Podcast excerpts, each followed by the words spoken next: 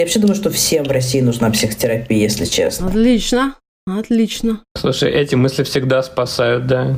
Приходить голой или нет? И реально тогда Patreon, да, отдельный будет. Ты нас просто утешаешь.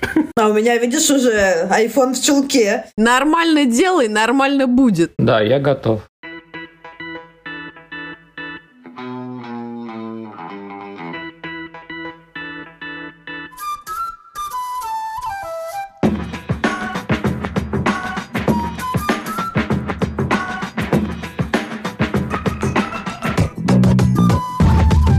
Привет, друзья! Меня зовут Миша, и это подкаст «Вася in Space», подкаст о родительстве в непростых условиях. Меня зовут Катя, мы родители троих детей, старшая дочь Женя, младшая Тоня, и у нашего среднего сына Василия расстройство аутистического спектра. Где бы вы сейчас ни находились, на кухне или в машине, в холле коррекционного центра школы или больничного отделения, а может быть вы чилите в ванной после полного забот дня, добро пожаловать и устраивайтесь поудобнее. И не забудьте наушники. Не все темы, которые мы будем обсуждать, подходят для ушей ваших крошек.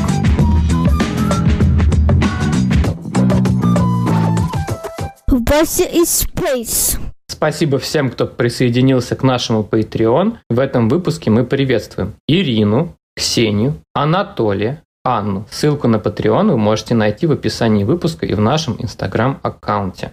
Все мы с вами в разных жизненных ситуациях, и если у вас нет возможности присоединиться к Patreon, вы можете просто поддержать нас комментарием или отзывом на вашей подкаст-платформе, или тем, что поделитесь ссылкой на нас в вашей социальной сети. Окей. Все, началось мясо. Жара! Жара. У нас сегодня в гостях Ольга Барабанова, попечитель благотворительного фонда продвижения. Привет! Оль, мы подкаст про непростое родительство. И наша основная идея – делиться с нашими слушателями мотивирующими историями. Но не в том смысле, что все должно быть как бы, знаешь, красиво и гладко все время, а в том числе историями поражений и неудач. И мне кажется, нам кажется, что вот ты как раз пример человека, который умеет бороться, группироваться при падении и снова вставать. Вот. Первый вопрос. Расскажи про себя. Чем ты сейчас занимаешься? Какой-то вот общий такой бэкграунд. Мы записываем этот подкаст второй раз, поэтому я постараюсь рассказывать про себя а, не с заунывной интонацией. Для меня всегда это самая сложная задача, потому что оказалось, что давать интервью сложнее, чем их брать. Как раз-таки, чтобы, в общем, не повторяться и как-то веселиться. Я сегодня буду рассказывать о своей главной идентичности, о материнстве. Я мама двоих детей. У меня есть 13-летняя дочка Маша и 10-летний сын Арсений. У Арсения есть аутические черты, так называемый аутический диатез, то, что по-русски называется таким смешным словом. Еще у него э, есть э, такой диагноз, как СДВГ, и поэтому наша с ним жизнь немножко отличается от жизни э, нейротипичных э, семей. Она всегда бодрее и э, веселее за счет этого. А еще я занимаюсь благотворительным фондом э, продвижения и помогаю людям с инвалидностью получить качественные, активные инвалидные коляски. Эй, классно. Взбодрил нас посильнее чашечек кофе. Мы сейчас напомним, что у нас 4 утра 45 минут. Окей, слушай, а что в твоей жизни случилось первым? То, что э, ты поняла, что у твоего сына есть какие-то особенности, или ты стала заниматься ну, решением всяких социальных вопросов и стала развиваться в сторону там кинезиса, например? Что было первым для в твоей жизни для тебя? Ну, на самом деле, такой хронологический путь, он э, весь довольно взаимосвязан. И еще когда я училась на журфаке, э, и когда я еще мечтала учиться на журфаке, меня всегда э, привлекала социалочка. И сейчас я для себя это объясняю просто такую душевную организацию, в которой хочется чего-то менять, а если не менять, становится скучно. И поэтому сначала появился журфак, потом появился появился первый бизнес, потом э, родились дети, потом стало понятно, что у Сеньки есть особенности развития, точнее, правильно называть это другие потребности, другие возможности, и потом уже появился кинезис, как производство инвалидных колясок, и еще позже, точнее, совсем недавно, полгода назад официально, но три года назад, как, э, в принципе, институция, как, в принципе, действие, появился благотворительный фонд. Просто сказать, что у тебя есть интерес к социальной сфере нельзя, потому что ты делаешь очень много, и ты супер активный человек. Что, по-твоему, какие опыты твоей жизни тебя так сформировали. Откуда взялась социалка? Да, да, откуда это все взялось и откуда столько сил помогать, потому что я могу себе представить ситуацию, когда человек теряет все силы и говорит, слушайте, ну мне так с детьми тяжело, я пойду полежу. Вот. А ты выбираешь совершенно другой путь активного, как минимум, сопротивления, как, как максимум просто там создания чего-то совершенно нового, что тебя вот так сформировало? Не знаю, это может быть все, все что угодно, просто какие-то опыты или ты из детства что-то помнишь? Ну, вот мне как раз не кажется, что я много всего делаю, а, потому что я тоже часто вижу э, людей, на которых я равняю, которые делают в миллион раз больше. Это, во-первых. Во-вторых, то, что я делаю, это уже такой э, запущенный процесс, из которого на самом деле так просто не невозможно выйти. Ну, то есть это так кажется, что ты вот как бы, ну, часто спрашивают, а не хочется ли тебе все бросить? Так, конечно, мне хочется все бросить. Каждый день мне хочется все бросить. Реально, каждый, каждый божий день мне хочется все бросить. Вчера у меня было там, не знаю, шесть зумов подряд. После шести зумов у меня там была еще какая-то куча бумажной работы, которую нужно было сделать. Потом мне нужно было там придумать, кем заменить свою помощницу по дому, потому что она заболела, а а мой агрессивный быт начал набрасываться на меня с двойной силой благодаря спонсорству э, активного зоопарка, потому что же нужно же обязательно забрать с помойки всех животных, которых ты там встречаешь. А благодаря этому неуемному детскому саду, который все уже вроде как взрослые, рассказывают тебе о том, что же такое на самом деле гендер, но при этом не способны помыть за собой тарелку, а заправить вовремя свою кровать или включить пылесос, который, черт подери, робот, а не такой, как был у нас в детстве. Вечером потом еще было открытие выставки моей подруги, которая э, еще и помогает нашему фонду. Вот, в общем, я сходила туда, и вечером совсем поздно у меня была запланирована встреча с подружкой. Она живет в Нагатинском затоне. И мы с ней встретились так, то есть она пришла с термосом, бутербродами и теплой курткой для меня, потому что вечером, в 11 вечера на улице минус 11. Я поверх своего, значит, красивого пальто надела огромную теплую куртку. И мы с ней пошли кататься на ледянке на детскую горку.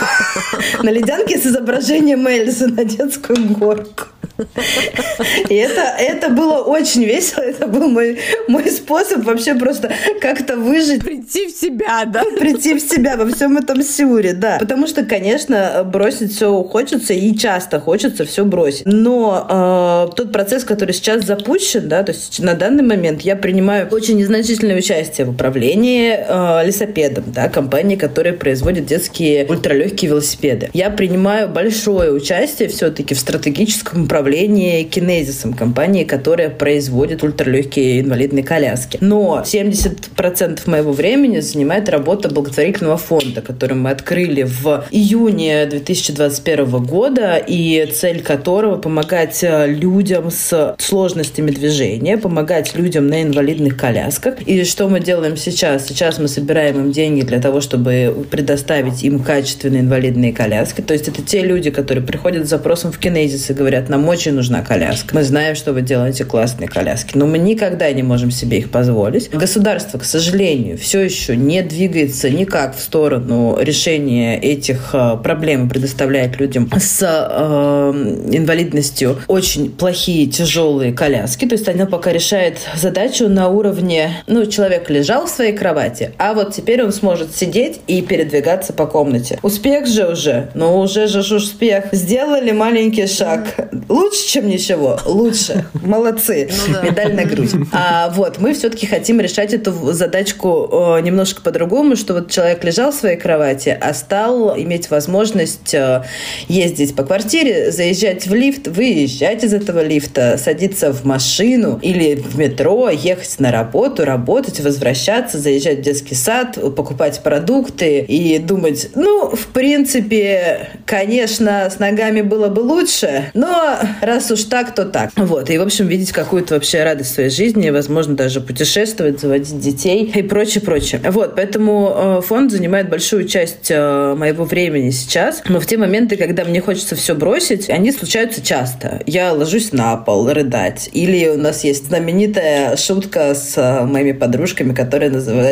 «Настало время змейки». Это когда моего морального ресурса реально хватает только на то, чтобы включить авиарежим в телефоне, лечь в кровать и водить змейку жрать яблоко. То есть у меня даже нет э, возможности узнать, наверное, есть какие-то другие игры. Они, наверное, вышли за то время, что iPhone апгрейдился от Nokia 3310, но как мой потенциал, это вот как бы... Может, наоборот, да, усложнить, знаешь, немножко нахлобучить, да, и, порушить отдых. Усложнить, да, и мне нужно какое-то большое время, ну, типа час, не знаю, полтора, смотреть вот просто как змейка ест свое яблочко, это все. И в эти моменты я думаю, как мне все это бросить? Для того, чтобы мне все это бросить, значит, с кинезисом нужно объявить банкротство, начать процесс банкротства и что-то делать дальше, что там, уйти работать в лесопед. Э, даст ли мне это такой доход, который мне позволит все покрывать, в том числе там все долги, которые будут у меня после банкротства? Конечно же, нет. А уйти работать в найм. Даст ли это мне ощущение счастья? И вот я думаю, значит, ну что, вот, ну вот хорошо, пускай вот у меня там есть там некоторое понимание, что вот есть условное количество людей, которым я напишу, дорогая Настя, здравствуй, я вот тут все закрыла, да, можно я к тебе пойду в топ-менеджмент? Настя мне скажет, ну, конечно же,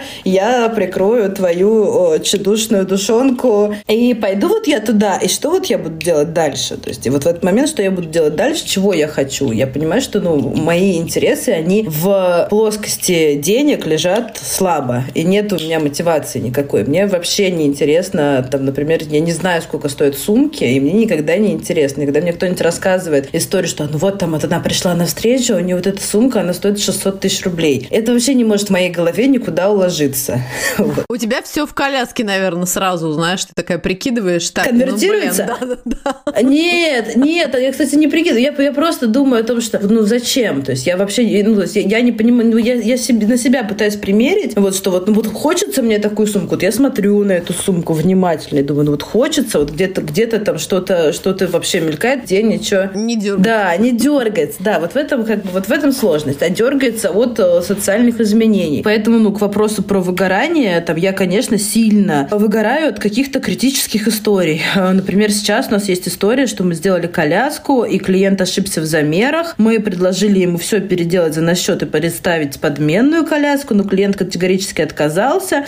И при всех уже подписанных документах, актах, да, то есть он подает на нас в суд э, за нашу некомпетенцию, за моральными компенсациями и прочим, прочим. И я, конечно, вот в эти моменты думаю о том, что очень тяжело работать в этой сфере, потому что здесь твои клиенты и э, не только частные лица, например, и благотворительные фонды, и государственные организации, они считают, что у тебя не может быть права на ошибку. И это такое расчеловечивание, да, скорее, это какое-то наделение сверхспособностями, которые очень сложно объяснить и себе, и всем остальным. Вот. Но параллельно с этим есть э, процессы, которые эти весы уравновешивают. Например, там первые шаги самых маленьких детей, для которых мы делаем коляски, это всегда какой-то безумный фейерверк эмоций, и ты смотришь, и он так, у него такое выражение лица в этот момент, как первый раз поехал, там еще двух лет его нет, и у него такой хитрый взгляд, который обозначает, что скоро на кухне откроются все шкафы, и вся вообще крупа будет высыпана себе на голову и маме под ноги, то это, в общем, довольно многое окупает. Слушай, у вас же вообще такая уникальная история про то, что вы делаете как раз коляски для очень маленьких детей. Я так понимаю, что для того, чтобы совсем какие-то крошки полтора-два года, три года и старше начали какую-то свою более-менее активную жизнь,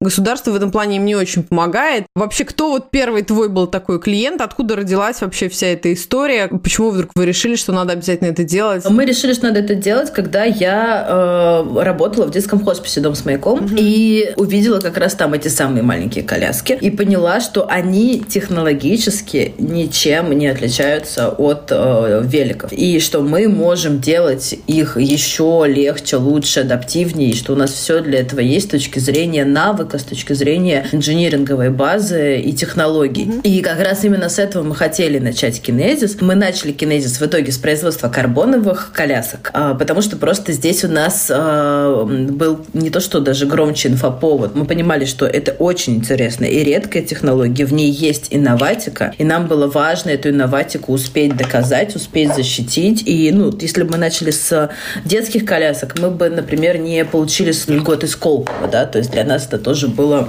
важной мотивацией. Спустя полтора года существования кинезиса мы запустили производство детских колясок. И самая-самая первая коляска была у двухлетней девочки Даши со спина бифида. Они живут в Московской области. Этот проект мы делали вместе с маленьким благотворительным фондом. Я сама не, не присутствовала на вручении коляски. Сейчас поняла, что вообще хочу это делать всегда. Потому что это как раз такая э, пока очень важная для меня обратная связь. И очень важное вот это понимание, что сделанное имеет смысл. Да, это то, что будет уравновешивать те штуки, которые ты решаешь до этого. Да, да. Окей. К- крутая история про то, что ты собираешь эти условия вокруг себя, которые потом мотивируют тебя идти. Вот, это классная штука. Ну, в каком-то возрасте ты понимаешь, что никто, кроме тебя, твоей жизненной опоры тебе не построит.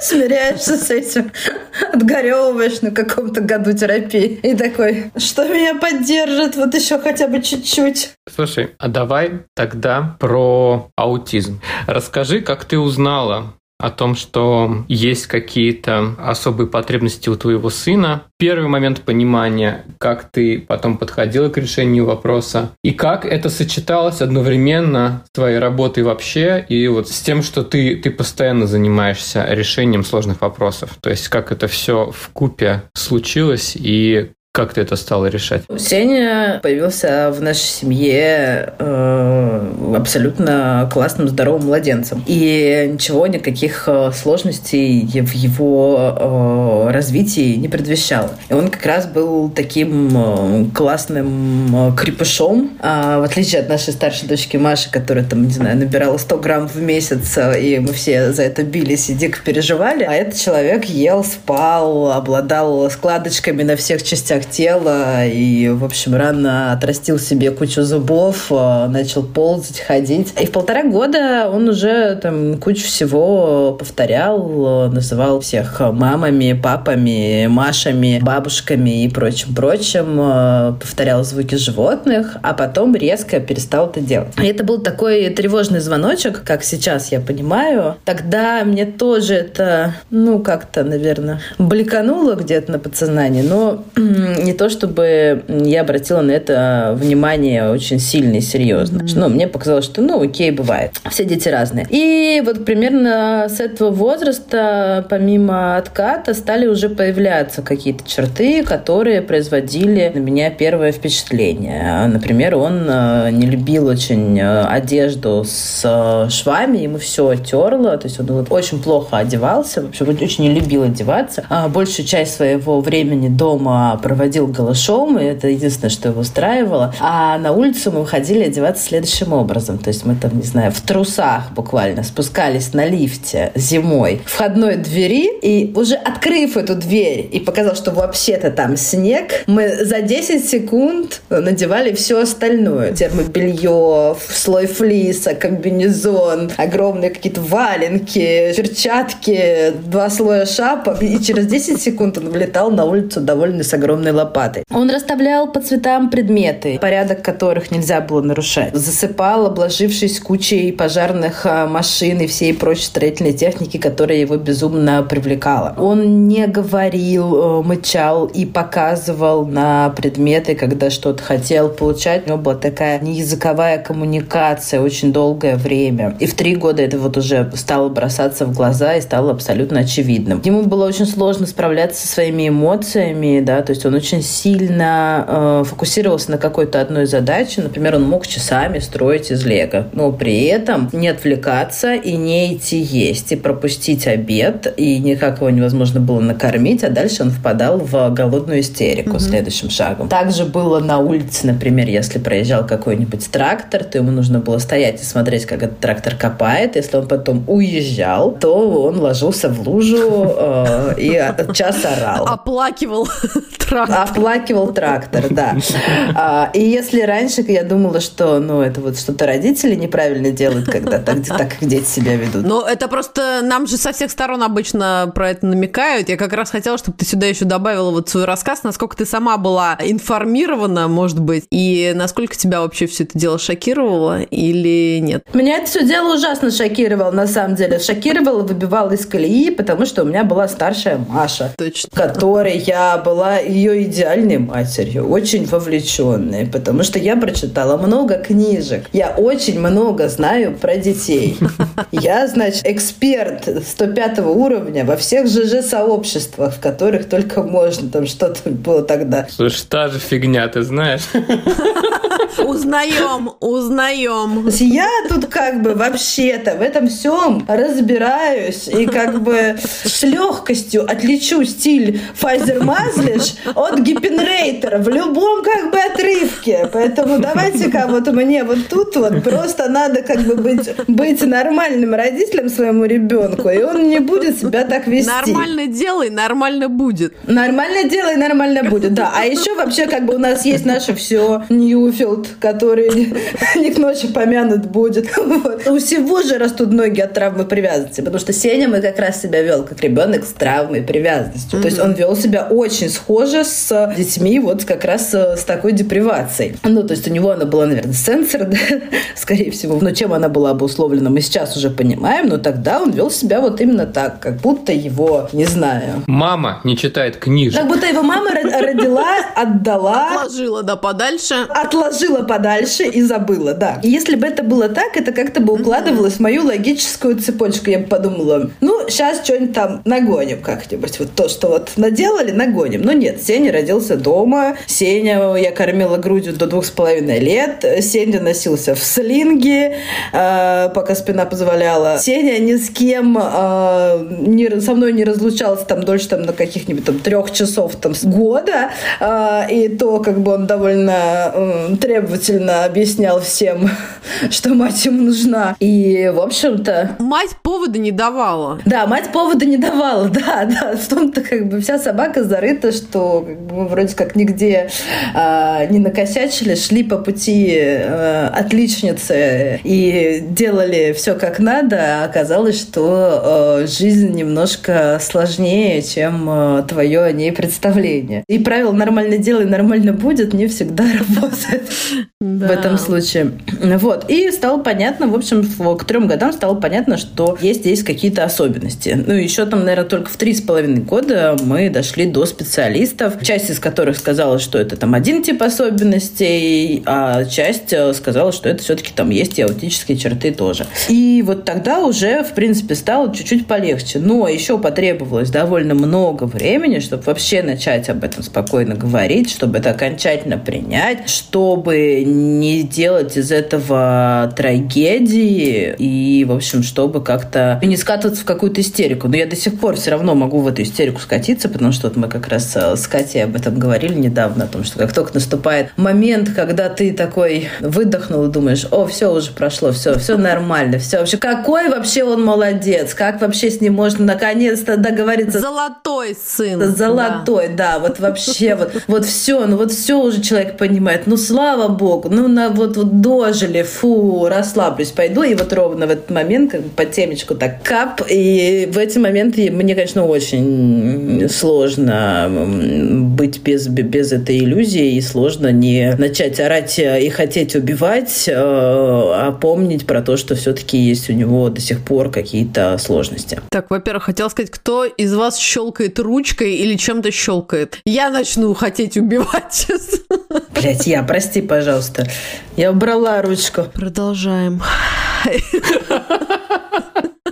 Вот эту крутую штуку ты сейчас такое описала. Я буквально вчера слушал один подкаст для особых родителей местный, и там как раз женщина называла это, знаешь, как у нас в России есть такая штука поймать саечку, когда тебя кто-то неожиданно где-нибудь тебе Саечку за испуг обычно Да, да, да, да. То есть, на самом деле, получается, что вот очень опытные родители, у этой женщины, у нее девочка с расстройством аутического спектра, она не вокальная, она общается через девайс, в общем, и, то есть, у нее огромный опыт, она там приняла, вот это все происходит, mm-hmm. но тут ей нужно было идти с девочкой к гинекологу, и она просто распалась, то есть, она стала плакать, опять как будто это первый год ее родительства, вот, mm-hmm. потому что какие-то обстоятельства твоей жизни очень сильно могут тебя разложить, несмотря на... Ну, то есть ты, ты как будто периодически можешь вот такую саечку поймать опять и откатиться назад на вот то состояние, которое у тебя было. Я недавно подчищал YouTube, я вот делал супервизию, и у меня есть записи. И в том числе Васины записи. Я вот смотрел такие ранние наши с ним занятия, какой он был. Вот, и какой сейчас, и так мне стало, знаешь, mm-hmm. так, типа грустно из-за того, что, ну, как будто часть этой битвы там мы проиграли, потому что я помню, когда вот мы только начинали занятия, у меня была такая картина, что, ну, вот развитие будет вот таким. Сейчас развитие другое, и вот это вот ощущение того, что ну ты вроде крутой, ты там знаешь, как справляться, но какие-то куски твоей жизни неожиданно тебя могут очень сильно mm-hmm. откатить назад, на время, конечно. Потом ты опять пересобираешься, но, в общем, э, отступление просто. Лирическое отступление.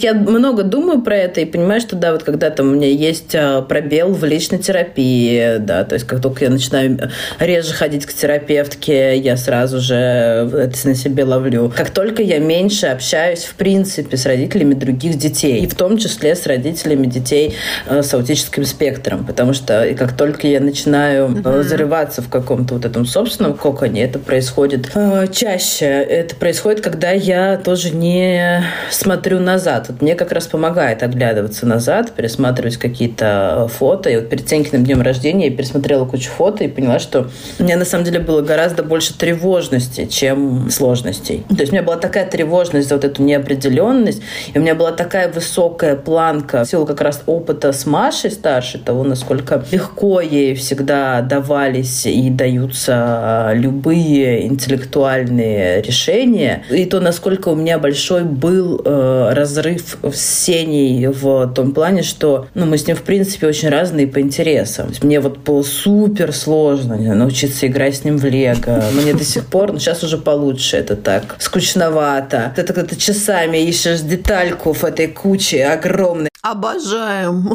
Мама, ну не такая, треугольненькая, длинненькая, и ты такой дыр, дыр, дыр.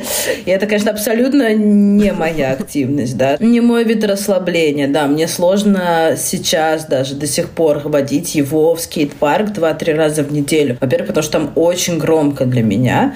Этот вот звук э, скейтов и самокатов, бьющихся о фанеру, под mm-hmm. который тебе надо два часа как-то проработать после семичасового рабочего дня, параллельно каждые 15 минут слушая, что Сеня сейчас хочет пить, потом хочет есть, а вот сейчас он ходит в туалет, а ты сиди здесь и смотри, вот чтобы он вот оттуда пришел и пошел, а потом он тебе покажет трюк, а, и все это в такой вот параллельной штуке, сложно ввозить его в этот скейт-парк. Я думаю, господи, боженька, вот у нас школа музыкальная под окном. Под окном ее видно. Но почему? Почему мне не выдали мальчика, который бы ходил туда на скрипочку?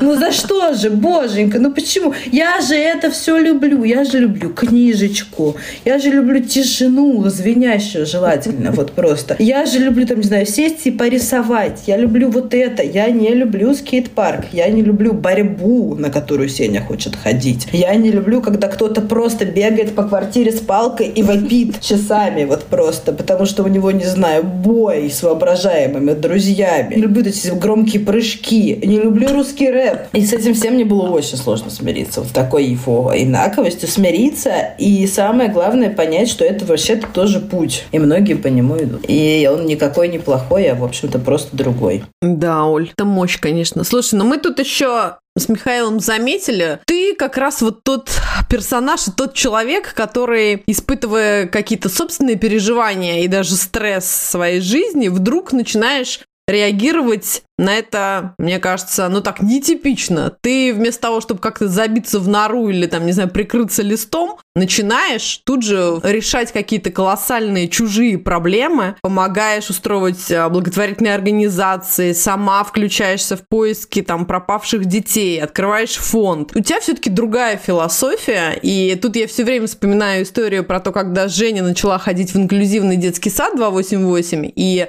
одна из мам на площадке детской около нашего дома просто как-то я обмолвилась парой слов и своими восторгами, на что она мне, выпучив глаза, сказала, как? Как же вы можете каждый день видеть чужую боль? И я, конечно, зависла и даже не нашла, что ответить сразу, потому что я поняла, насколько разные вообще могут быть вот грани взгляда на одну и ту же ситуацию. Вот расскажи, как с тобой такое случилось, что для тебя помощь в очень сложных историях жизненных для других людей это не момент того, что ты смотришь каждый день чужую боль, а даже радость от того, что ты можешь быть полезной или еще что-то. Как вообще с тобой такое произошло и в чем там соль? Я помню, как с мной это произошло. Да, я очень хорошо понимаю такое чувство, как э, инаковость и одиночество в каких-то своих проблемах. И я э, это поняла, когда у меня случилась замершая беременность, и э, оказалось, что там 10 лет тому назад, 11 уже, а, это была супер табуированная тема, и а, поддержки было фактически невозможно нигде найти. И ты со своими переживаниями вдруг внезапно оказываешься совершенно один, но понимаешь, что когда ты хоть какую-то только поддержки находишь, и когда ты свой опыт начинаешь разделять, э, как-то рефлексировать, тебе становится легче. И э, по итогам этого я поняла, что, собственно, тяжело, наверное, не само проживание горя, а э, формат, в котором ты его проживаешь. И, в общем-то, его тоже можно вывернуть э, наизнанку и увидеть в нем какую-то там силу, смысл, найти радость. Как вот, например, потом мы уже познакомились с Сашей Краус, она делает фонд «Свет в руках», да, то есть и нее Егор умер в родах. Сейчас она помогает э, огромному количеству женщин справиться с этой потерей. И, в общем, я поняла, что всегда можно что-то сделать, да, то есть всегда есть э, ресурсы, чтобы помочь. Это не так сложно. То есть, и помочь проще, чем оставить человека одного. Я смотрю на свои проекты с другой стороны, да, то есть я вижу в них как раз больше радости гораздо. Я горе какое-то редко вижу. Все наши семьи, они такие как раз умеющие находить э, зацепки да, в реальности, на которых э, держится позитив. И я честно думаю, что у всех реальность примерно одинаковая, и горе в ней примерно столько что у тех людей, у которых сплошные Роллс-Ройсы, Мальдивы и э, загородные дома, что у тех, кто живет э, в деревне с туалетом на улице и козой. Все для меня, по крайней мере, зависит от того, как ты справляешься с собственной внутренней реальностью, и внешней реальности это имеет очень мало отношений. Я понимаю, что вот мы здесь можем помочь э, справляться с внешней реальностью так, чтобы внутренняя тоже немножко э, улучшалась. И это просто вот единственное место, в котором я могу это делать. И на самом деле здесь э, моя личная история звучит так, что это единственная работа, которую я по собственной воле делаю каждый день, почти без выходных, примерно по 16 часов в день, и не теряю при этом мотивации. Во всем остальном я мотивацию теряла очень быстро. И я понимаю, что про себя же, например, я вообще не могу работать в найме, у меня это не получается. Я очень резкий человек, мне очень сложно себя заставлять что-то делать. Я вообще вот когда заставлять не могу. То есть здесь у меня есть каким-то образом появившаяся внутренняя мотивация, и она для меня очень ценна. Поэтому это это эгоистичный абсолютно проект. Я тут держусь за, за свою личную мотивацию и никому ее не отдам. Крутейшая история. А вы сейчас все не видите, у Ольги еще японский флаг на, на футболке, да. У меня, да, Токио написано. Это не флаг, написано Токио, а сзади есть еще японская старая собака, да. Это все звучит немножечко ага. как-то в одной э, как это сказать, парадигме. да по-самурайски. Я закончила школу с японским языком и училась в Японии много лет. Да, я вот тоже думал, что все началось где-то гораздо раньше, чем Машин велик, на самом деле. Вот. Самурайский дух. Мне кажется, Ямамото Цунетома. На самом деле, если говорить про путешествие в Японию, да, это тоже очень классный опыт. Почему? Потому что все-таки Япония, как, например, и Швеция, это страны с очень высоким уровнем социальной ответственности. И когда ты видишь, э, как может быть организовано общество, насколько оно может быть человечным, а потом приезжаешь в дикий э, мир средневековья в духе сериала «Битва престолов», вот, приезжаешь в «Битву престолов», а, то ты как бы, у тебя как бы, ну, есть какой-то намеченный план. Это вот как Петр Первый сходил, посмотрел как-то у них в Европах без бороды. И пошла рубить самурайским мечом бороды. Да, потом как бы у тебя есть представление, что, ну, вот общество может быть нормальным. Думаешь, ну, вот тут попробуй поковырять немножко, может, у нас тоже что получится. Круто. Слушай, мы сейчас насобирали истории круче, чем в первый раз. Только... А на третий что будет, Миш, представляешь?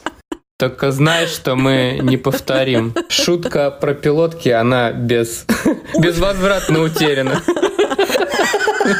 Мы ее уже не перешутим. Возможно, к лучшему. Но она навсегда в наших сердцах. Окей, хорошо. У нас вот есть как раз последние 10 минут. Что у тебя сейчас на повестке дня? Знаешь, ну, в общем, скорее про Сенину школу, как ты выгребаешь, какой у тебя есть план на ближайшее время. Знаешь, мы больше говорили про вот всякие раз истории. Вот, что у тебя сейчас происходит вот с этим вектором про гиперактивность, как это отражается на том, как ты себе представляла школу, и как ты вот всю вот эту вот текущую историю сейчас решаешь? Ну, здесь надо сказать, что вот мы до этого говорили про Сеньку, и я рассказала историю там до Сенькиных трех лет условных, а дальше был э, его довольно быстрый прогресс. У меня были самые-самые адские два года. Это с четырех до шести. Это был реальный период, когда я вечерами ложилась на пол, смотрела на люстру и рыдала просто в три ручья, потому что это был такой вот невозможно тяжелый день, завершенный двухчасовым обязательно укладыванием, которое заканчивалась криком, что «Я сказала спать!» и хлопком двери, а я себе немножко не так представляла себя, как мать. И мне все еще казалось, что, в общем-то, надо как-то что-то с этим делать. А ничего больше не помогало. В этом периоде мы очень много всего попробовали. Мы ходили к логопеду, дефектологу, сначала к одному, который приходил к нам домой, а Сеня сидел то в шкафу, то под столом. И, в общем, занятие 45 минут там что-то удавалось ухватить на 10 минут. Потом к нам приходил ABA терапевт. Сначала одна терапевтка, и она была какая-то очень жесткая, и мне казалось, что там слишком очень много все-таки каких-то манипулятивных методик и насильственных методик. И, в общем, все это сильно напоминало мне дрессуру э, собак. Потом к нам приходила другая терапевтка, которая нравилась мне больше. Но, тем не менее, э, я сейчас понимаю, что мне, наверное, надо было или поискать еще, или смириться с той на дольший срок, потому что мы в 6 перестали заниматься ABA-терапией, и... Нет, мы всем перестали заниматься биотерапией. И мне кажется, что это было слишком рано. Мы ходили в сенсорную комнату, мы нашли классного тренера по плаванию, который хорошо очень занимался с Сенькой. У него был опыт и неудачного логопеда, которая у меня отчитывала и говорила о том, что вам вообще-то надо решить, вы или вы будете работать, или вы вообще тут у вас ребенок инвалид, давайте-ка вы вот э, им займетесь. А я смотрела на своего ребенка, стоящего на ушах, безостановочно скачущего со шкафа на кровать, с кровати на шкаф и обратно, и думал, ну, как бы видала я инвалидов и покруче. Вот, поэтому нам э, пришлось в крайне агрессивной форме расстаться с данным педагогом. Напоследок я сказала ей то, что должно было изменить ее жизнь к лучшему. Вот так я себе оправдываю. Формирующая травма. Так скажи нам, может быть, мы тоже сейчас изменим чью-то жизнь? Да, да, я попросила ее научиться не давать людям непрошенных советов. Вот. В той форме, в которой смогла, в той форме и попросила. Идеально. И, в общем-то, Сенька почти 8 лет в итоге пошел в школу. Первая школа у него была крайне неудачная, потому что они заявили, что они умеют работать с расстройством аутического спектра. Оказалось, что не умеют, но что не делается кто к лучшему, так мы нашли демократическую школу, в которую Сенька ходит сейчас. И к тому моменту у него уже, в принципе, аутических черт осталось мало. То есть у него осталась связка еда и э, агрессия, да, то есть э, он к тому моменту все еще не понимал, замерз он или голоден, как в том прекрасном еврейском анекдоте. Если вы его не знаете, мы приложим его в комментарии. И поэтому было важно следить за его ритмом, ритмом его активностей. Важно было предлагать ему еду. Важно было отставлять его как-то вот справиться со своими приступами плохого настроения. Важно было помогать ему проговаривать его эмоции, медиировать их конфликты с другими детьми, потому что сам он, безусловно, не мог этого сделать. Помогать ему справляться с агрессией, с физической гиперактивностью, что школа тоже классно делала. У них э, был э, тогда бой на мячах, он был чаще, чем сейчас, но сейчас остался. Футбол э, у них был классный и есть сейчас классный у Сеньки куратор, его зовут Сэм, и он супер помог Сене со всем этим посправляться. И, в принципе, школа меня очень сильно поддержала, потому что после скандала с предыдущей тоже маленькой частной школой, которая называлась «Быком», но не справилась со своими задачами совсем никак, еще и как бы это все ставило как бы вину семье. Директор этой школы сказал мне, что все это завязано на материнской любви. Вернулись опять к холодной матери. Да, к холодной матери вернулись, да, отторгающие, отвергающие подсознательно где-то, вот там глубоко, не знаю где. Поэтому вам нужен православный, внимание, психотерапевт. О, мощь, да. Нужно вместе с Сеней походить к православному психотерапевту, и все сразу наладится. Вот, в общем, после этого всего опыта какого-то мистического ада и эзотерического мышления э, демократическая школа меня очень сильно поддержала, да, и вот Витя, ее директор, стал большой моей опорой в своем э, колоссальном спокойствии. Я когда впервые посмотрела сериал «Тед Лассо», я пришла в дичайший просто восторг не потому, что это хороший сериал, это отличный сериал, не потому, что он пек бисквиты э, своей э, начальнице и потрясающе вообще таким образом налаживал отношения через еду. Нет, потому что это чувак очень похожий на нашего Витю. Вот во всем похожий на нашего Витю. Прекрасный пример того, как человек приходит каждый день в школу команде странных чуваков, каждый со своими тараканами, и не угрожая, не манипулируя, мотивирует их как-то что-то делать, а не сидеть э, в гаджетах, э, поедая бургер безостановочно, потому что это, в принципе, все интересы э, моего сына были на тот момент. Вот. И что происходит сейчас? Сейчас Сенька по-прежнему ходит в демократическую школу. Демократическая школа, как выразился Михаил во время прошлой записи нашего подкаста, это уголок анархии. А, но на самом деле это не совсем так, потому что, у них есть куча классных занятий, они сами себе формируют э, расписание и сами все дружно решают э, на общем сборе, что у них э, будет происходить, и очень много ответственности на себя берут и учатся быть самостоятельными и классными. За три года Сенька сделал колоссальный прогресс, он стал ходить на кучу занятий, хотя раньше я предпочитал просто лежать под столом.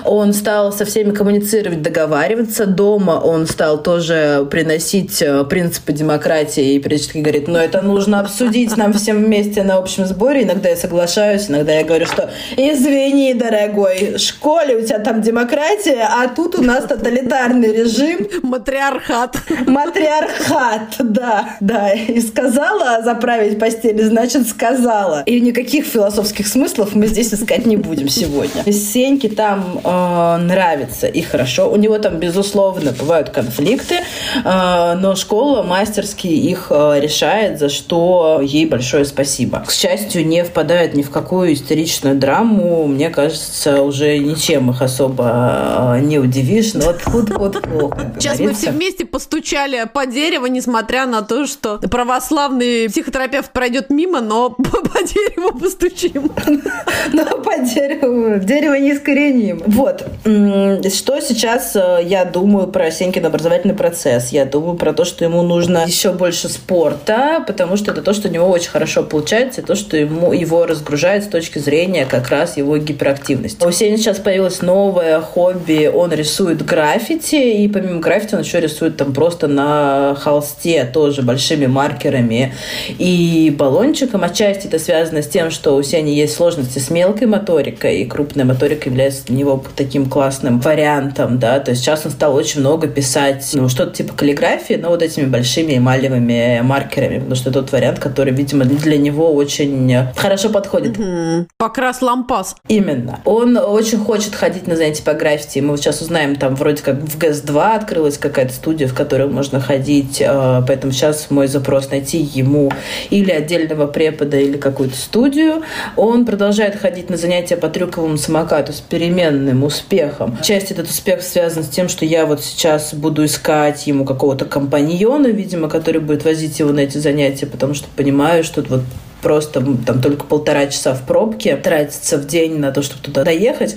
И для меня это очень э, физически тяжело стало. И он продолжает свои занятия по футболу, но мы еще думаем поискать что-то. Вот он сейчас сам попросил э, ходить на какую-то борьбу. Каких-то э, вау амбиций у меня сейчас, слава богу, уже совсем нет. И, в общем, смотрим, что будет дальше и как.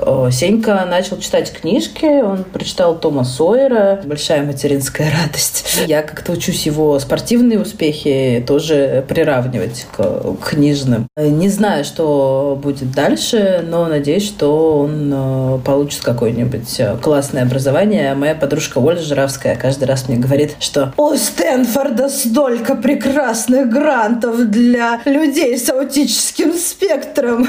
Наш мальчик будет там учиться. Вот.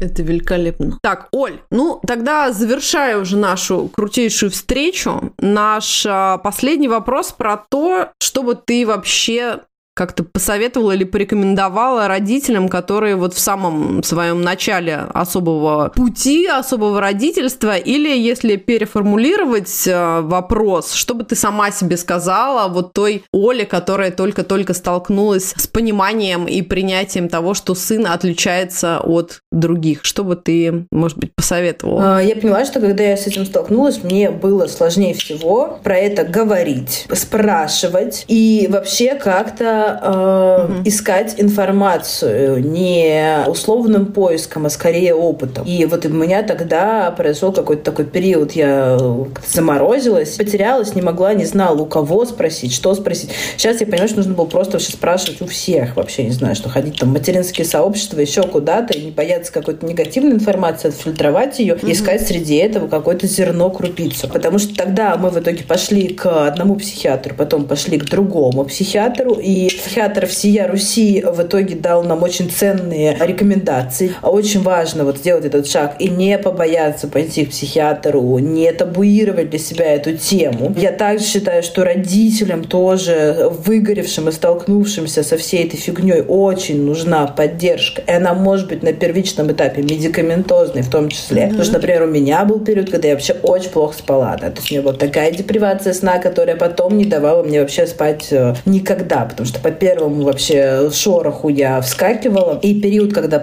я пила антидепрессанты, был для меня очень хорошим и значимым. Я очень благодарна своей подруге, которая дала мне контакты психиатра, к которому я сходила, который выписал мне потрясающие таблеточки. Я начала спать, и это меня как-то вообще хоть привело в какое-то жизнеспособное состояние. И я благодарна тому опыту, что мы в итоге э, нашли классных психиатров, сходили к ним, и оказалось, что, в общем-то, это вообще не так страшно, как могло бы быть. Я думаю также, что всем родителям с детьми с какими-либо сложностями, я вообще думаю, что всем в России нужна психотерапия, если честно. Всем. У нас такой опыт страны, что просто можно начать с проживания коллективной военной травмы. Я, в общем, очень э, популяризирую личную терапию. Еще я очень популяризирую йогу, потому что это то, что меня супер поддерживает. Я каждый раз выхожу с класса и думаю, да, все вообще фигня, все пройдет, смерть скоро,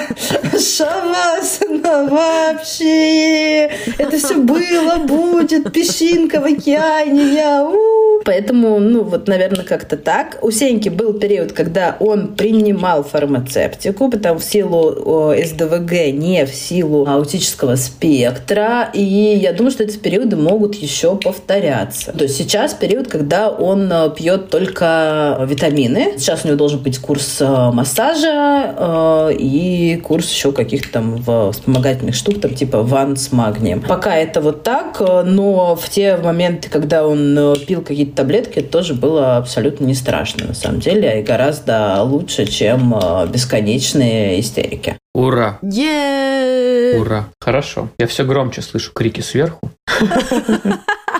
Это звонок, что пора заканчивать, к сожалению. Друзья, спасибо за то, что были с нами.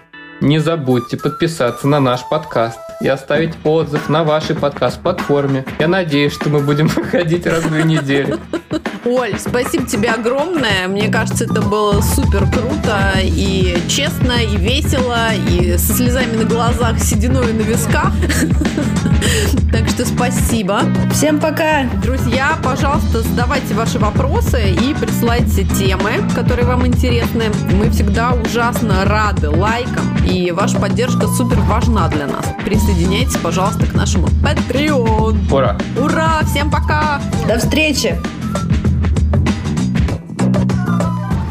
Russia in space. Hit me, baby, one more. Так, опять щелкает, а, сидит там. Тебе надо убрать все срочно. А, а СДВГ, знаешь, у меня у сына не просто так, мне кажется. Не то, чтобы я не понимала, откуда это вот взялось. Вот как бы. Так, все, ставьте все паузы, сохраняйте, молю вас, э, файлы и высылайте.